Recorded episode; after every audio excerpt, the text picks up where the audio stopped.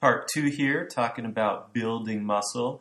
And a famous gym saying is that being in shape not only makes you look and feel better, it makes you harder to kill. So go hard or go extinct. I guess I look at my role in these lectures as helping you become harder to kill. but seriously, many start exercising to look good, but once you actually feel strong, that feeling is so much better than any image in a mirror. There was a time that I thought career success would make me happy if I just do well in medical school and then after that impress my colleagues and patients and friends and you know all those traps that many fall into. And while some of that stuff actually makes me proud and happy, it's probably like 20% of my happiness or something like that. I mean, I think the knowledge and life experiences from medicine are truly unbelievably valuable. The fact I provide for my family, that brings me happiness, but you have to understand I am a work in progress, and really there are many days I can't even imagine the finish line, let alone see it. And I drink from many fountains my family, reading, listening, patients, coworkers, but definitely also the iron. And I can't be embarrassed about that. Some people completely wrongly associate muscle with being dumb. Not the ancient Greeks, who I think rightly believed that the mind and the body deserve equal attention. And man, there are haters out there, right? And that's where we're at. I mean, the people that are trying to make themselves better and people hate them for it. You got completely contradictory criticisms just for the sake of hate bodybuilders are all gay or they're all womenizers. I mean, there's no end to the contradictions. People obsessed with fitness have an inferiority complex, or they're all narcissists. People being in the shape are just a microcosm of society, and there are some narcissists, some who hate themselves or have a body dysmorphic disorder or whatever. Sure. I mean, you have hundreds of thousands of people into fitness, and every good and bad personality type exists. And I just believe we are all a bit crazy, and as a matter of how well we hide it or deal with it, or sometimes embrace it. But getting in good physical shape is something that will help you deal with life's craziness, whether it's yours or other nut jobs or whoever. All right, a really good question that has come up since the last lecture is do you really wait a full week before exercising a muscle group again? And no, the answer is no to that because there is crossover. And one thing I want to point out is that I am talking about directly exercising a muscle group. For example, in the split routine I gave as an example in the last lecture, remember there's lots of split routines out there. So that really was just an example.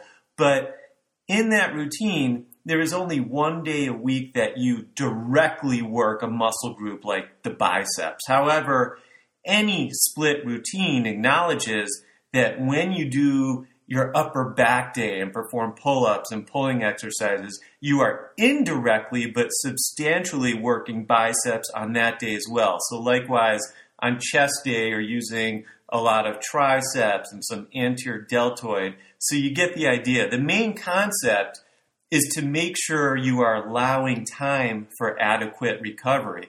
To directly work biceps or chest every day or even every other day, it usually will not allow for adequate recovery. And if you really took a muscle group to failure, you are not going to want to work that group the next day. And remember, I said you have to find the split routine that works for you. If you only want to go to the gym three days a week, by all means, increase the amount of groups of muscles that you work on each day, but you will be a bit more fatigued with that workout, and you probably will not work each one of those groups as hard if you were working individual groups each day. But that's okay. No worries if you're fine with that. It's all good.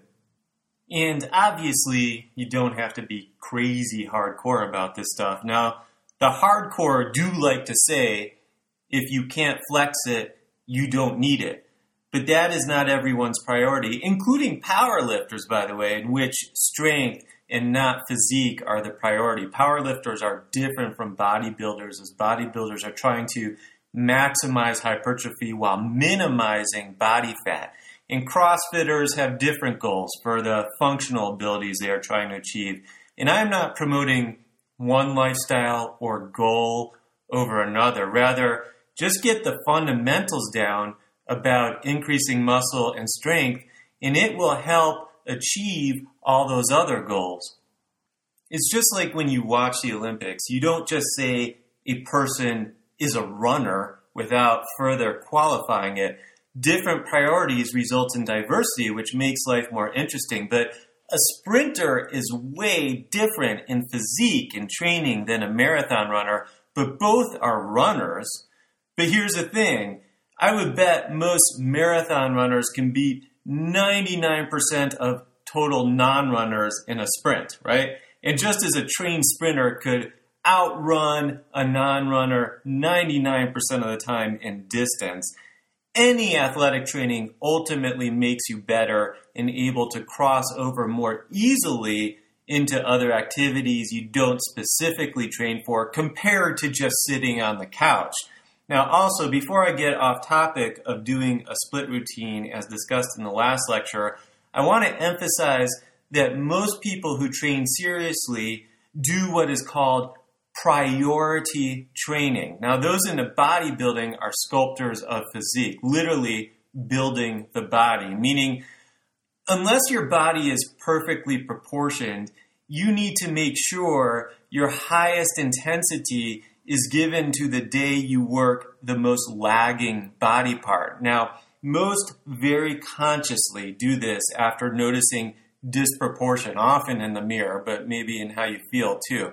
Now, most people have stubborn muscle groups and also muscles that hypertrophy with less effort. Now, for example, my triceps don't require crazy intensity because genetically they just seem to hypertrophy easy, whereas my quadriceps take crazy intensity to see results. So I prioritize quad day as day number one in my split routine, meaning my quadricep day is done after a rest or after a cardio day.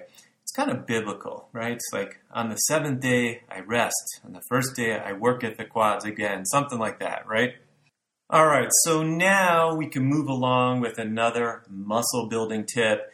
And this tip is to be conscious of your time between sets. Now, there are advantages of avoiding long periods of rest between exercise that are numerous. First, you hold and check the overall time needed in the gym. That provides more time for your family and work or whatever you're into.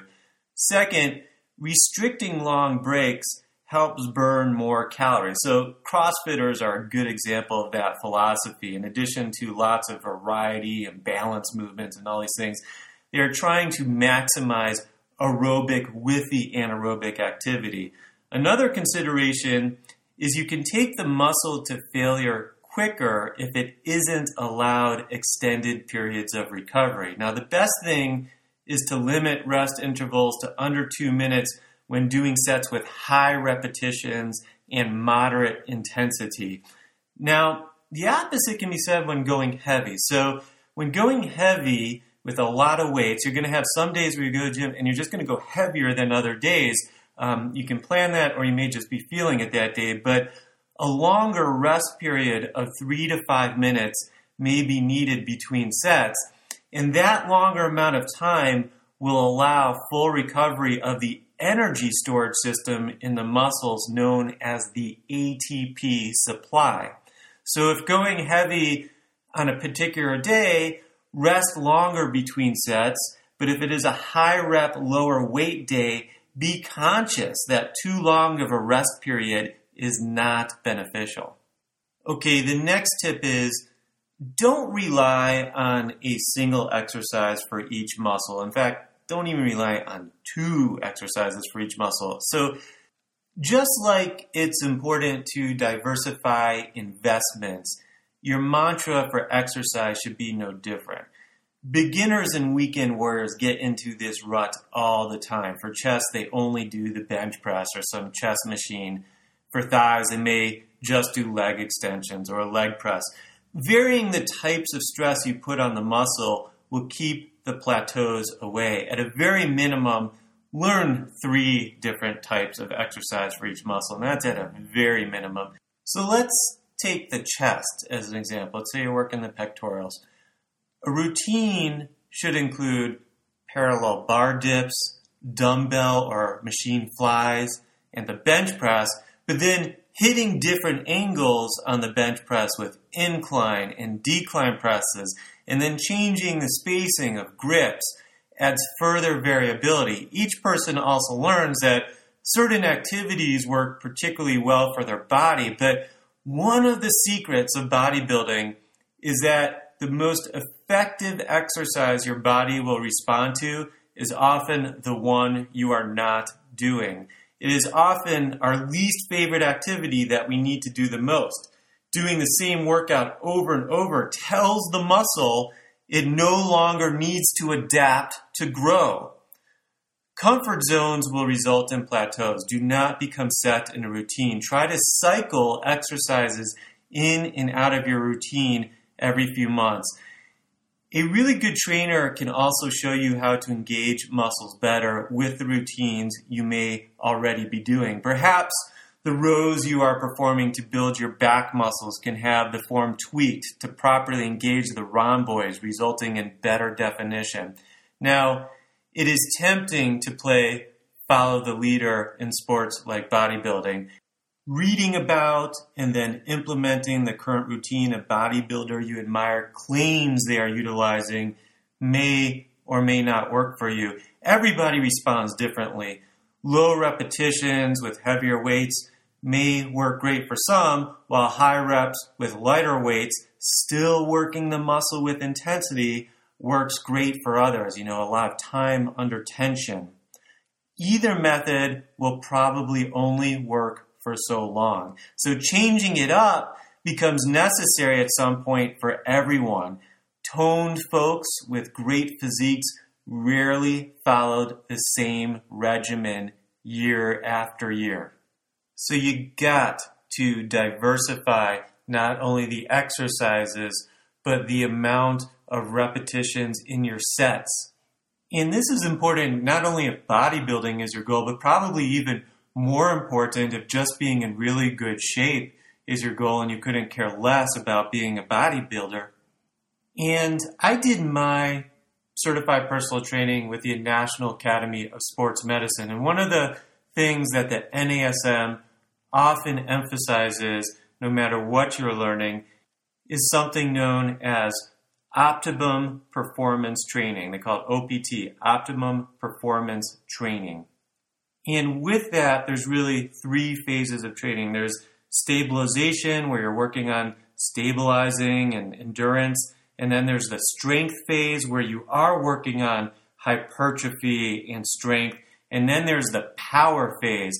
And you go through these three different levels at different times throughout the year and then you restart, meaning you go back to the stabilization level where you're now once again trying to develop and optimize neuromuscular efficiency, you know, coordination. And then after doing that stabilization level for a week or so, you move back into the strength level and there you're really trying to increase motor unit recruitment and hypertrophy and then you move back into the power level where you are trying to increase rate of force production. And when in the power level, you're trying to perform all power exercises as fast as you can in a controlled setting. So that's the other part of that sentence. You really need to be controlled. So it's as fast as you can safely. A practical example of a power exercise would be an overhead soccer throw. You want to throw it as hard and as explosively as you can, but you need it to be under control. Anyway, the bigger point is that the experts at the National Academy of Sports Medicine feel pretty strongly that you really need to move through the phases of stabilization, through the phase of strength, through this phase of power, and then repeat those phases and keep that cycle going throughout your year, throughout your decade throughout your life. Again, with the idea that it keeps you out of a plateau or rut, but most importantly, so you're following the biomechanical, the physiologic, and functional principles of the human movement system.